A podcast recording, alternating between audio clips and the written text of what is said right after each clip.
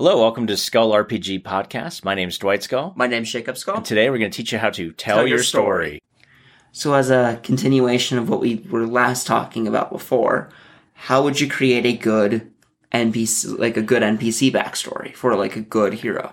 Yeah, and so the same thing with the the villain. The the hero needs to obviously be the hero of their own story as well. Which, and you were going to kind of hint at Marvel, so I'll let you talk about that for a second.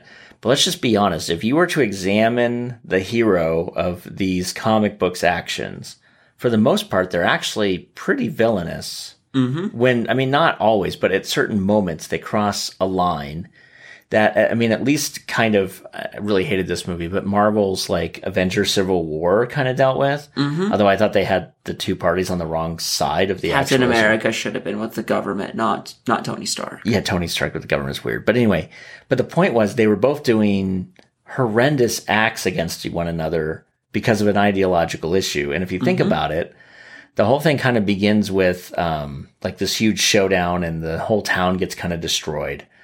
And uh, it's like, oh, hey, you're welcome. We fixed everything. And it's like, well, how much damage would the thing have done if you just let it go? Mm-hmm. And um, it kind of reminds me of the scene in um, Team America, the very beginning scene in Team America, which is the the the puppet uh, thing from the guys of the South Park. So that'll Yes. tell you.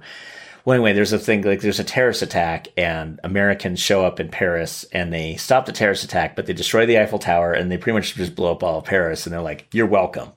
And to a certain degree, certain heroes feel like you're welcome. Yep. Or in that same thing, trying to stop terrorists, they like blow up those Sphinx as well. They blow, Because, they blow up everything.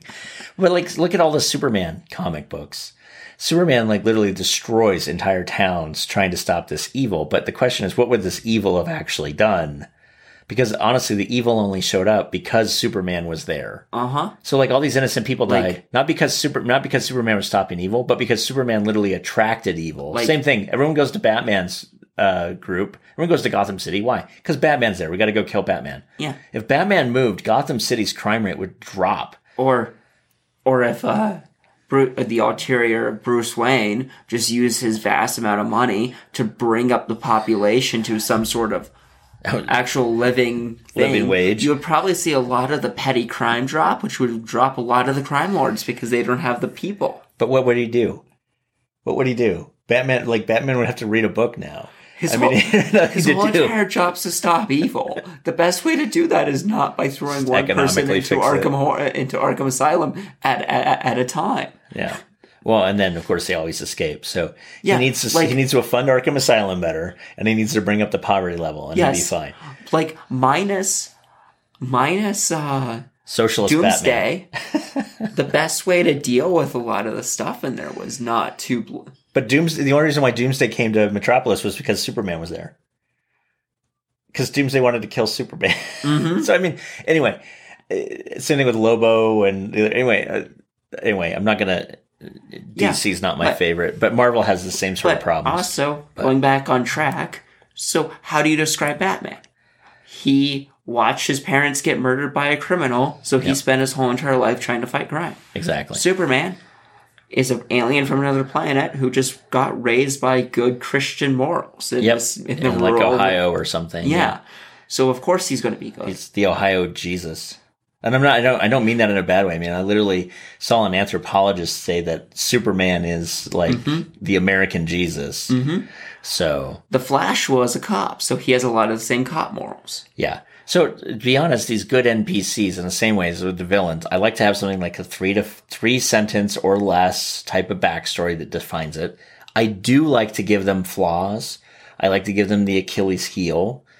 Um, the Achilles heel actually is a really good example. So Achilles was a Greek um, man who was told by because he was a half god, he was a demigod.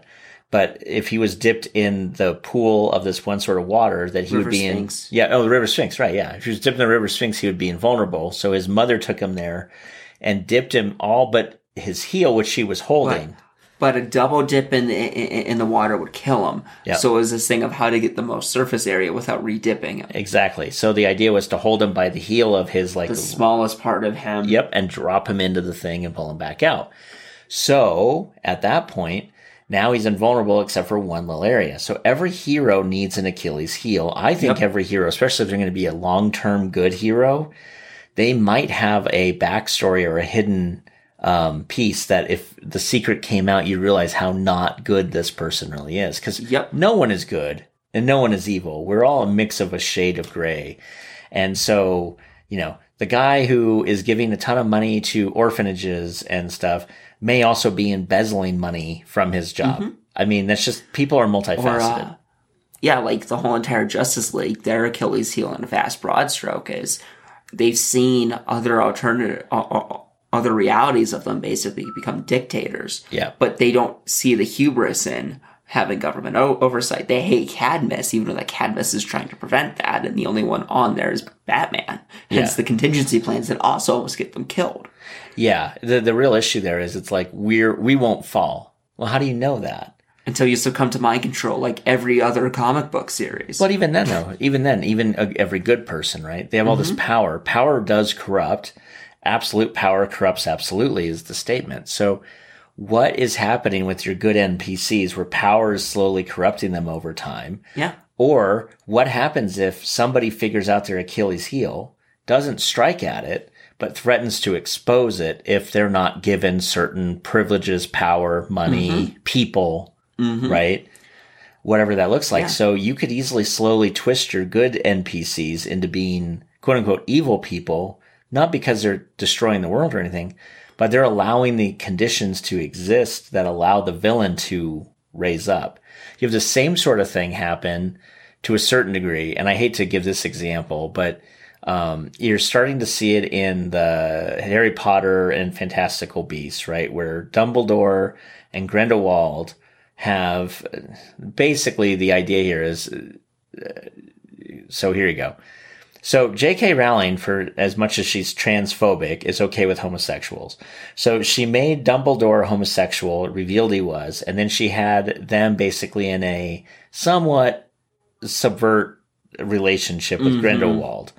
And it's kind of revealed in the movie. It's definitely revealed in some of the books when you start realizing that's happening. Well, Grindelwald and Dumbledore won't fight each other. Well, it's because Dumbledore believes that they made a pact, and the pact that because it was made in good faith can't be broken. They made a blood pact. Well, the problem was Grindelwald probably didn't make the pact in good faith, therefore it can be broken at any time. Um, but since Dumbledore doesn't know that, and he made his in good faith, he can't directly confront Grindelwald and fight him.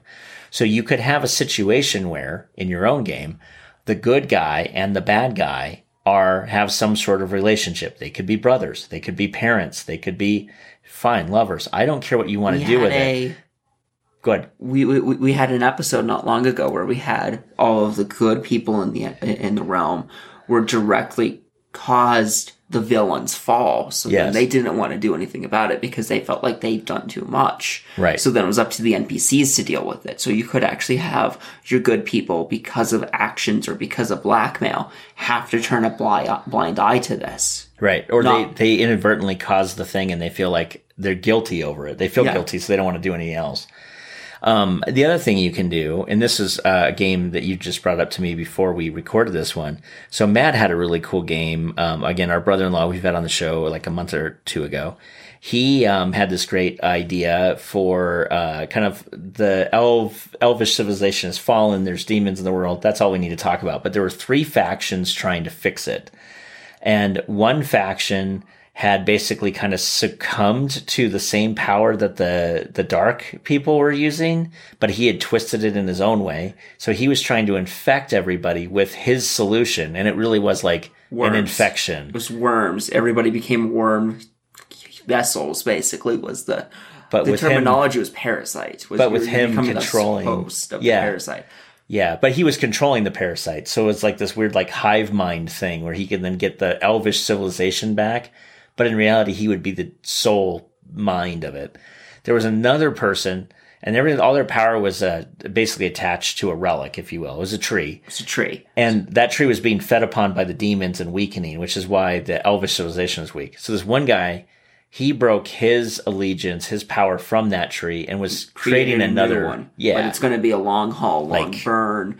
Like millennia. millennia, we'll get back to where we were. Well, not even no, like million years to get back to where they were. So I mean, Mm-hmm. his solution was, yeah, I just got to wait it out.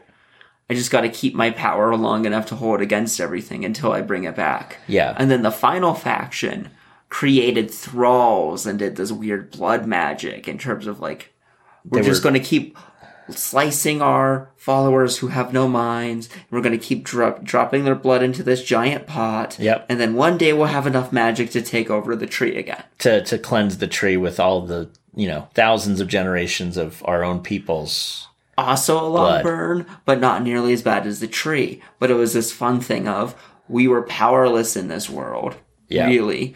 And then who do we align with? Because two of them is probably going to be not a good outcome for us, and one of these guys doesn't care about us because we're going to be long dead before that tree even works. Because that was the other piece too, is that because all of our magic was all of us were connected to the one tree that was dying. The lifespan of an of a typical elf was now in like the fifty or sixty year mark, not the millennia mark or the forever mark. So at the end of the day, like it didn't matter which faction we chose. It was really just a matter of do you want to die of old age or do you want to be turned into worms and never die, but you're not really Or you anymore thrall for the next 50 years getting drained of your blood. until you finally die of old age. And it was a fun little thing, but it just showed you like these are your heroes. These are the three factions that saw what it could be and are trying their best to make the best of a bad situation. Or- and these are your heroes. Or, or, or, or we could have been with the dwarves who were perpetually fighting the uh, war of attrition with the demons and losing. but we how to speak their language, so I mean, we really couldn't be with them. So it was like this really like downer RPG, which was really kind of cool though. Um, but that said, I like to have my NPCs very varied, and that's a great example of three NPCs with with the exact same goal, but three very different ways to achieve it, and none of which are good. Like cultivating your own tree is the best good action there was, But nobody's going to be there. it's so him. long. It's so long to do that it doesn't like it doesn't help anybody in you know for a million years. It doesn't matter. So that said just give your npcs a little bit of nuance.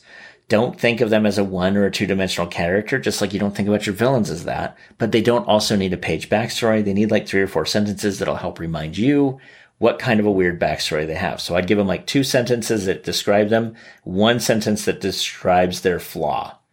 And that was be how I would do all that. And then over time, I'd start twisting them or not, depending on what I needed to do to create a very, I think, fun little world that your players can interact with. Well, that's it for today. We'll see you tomorrow.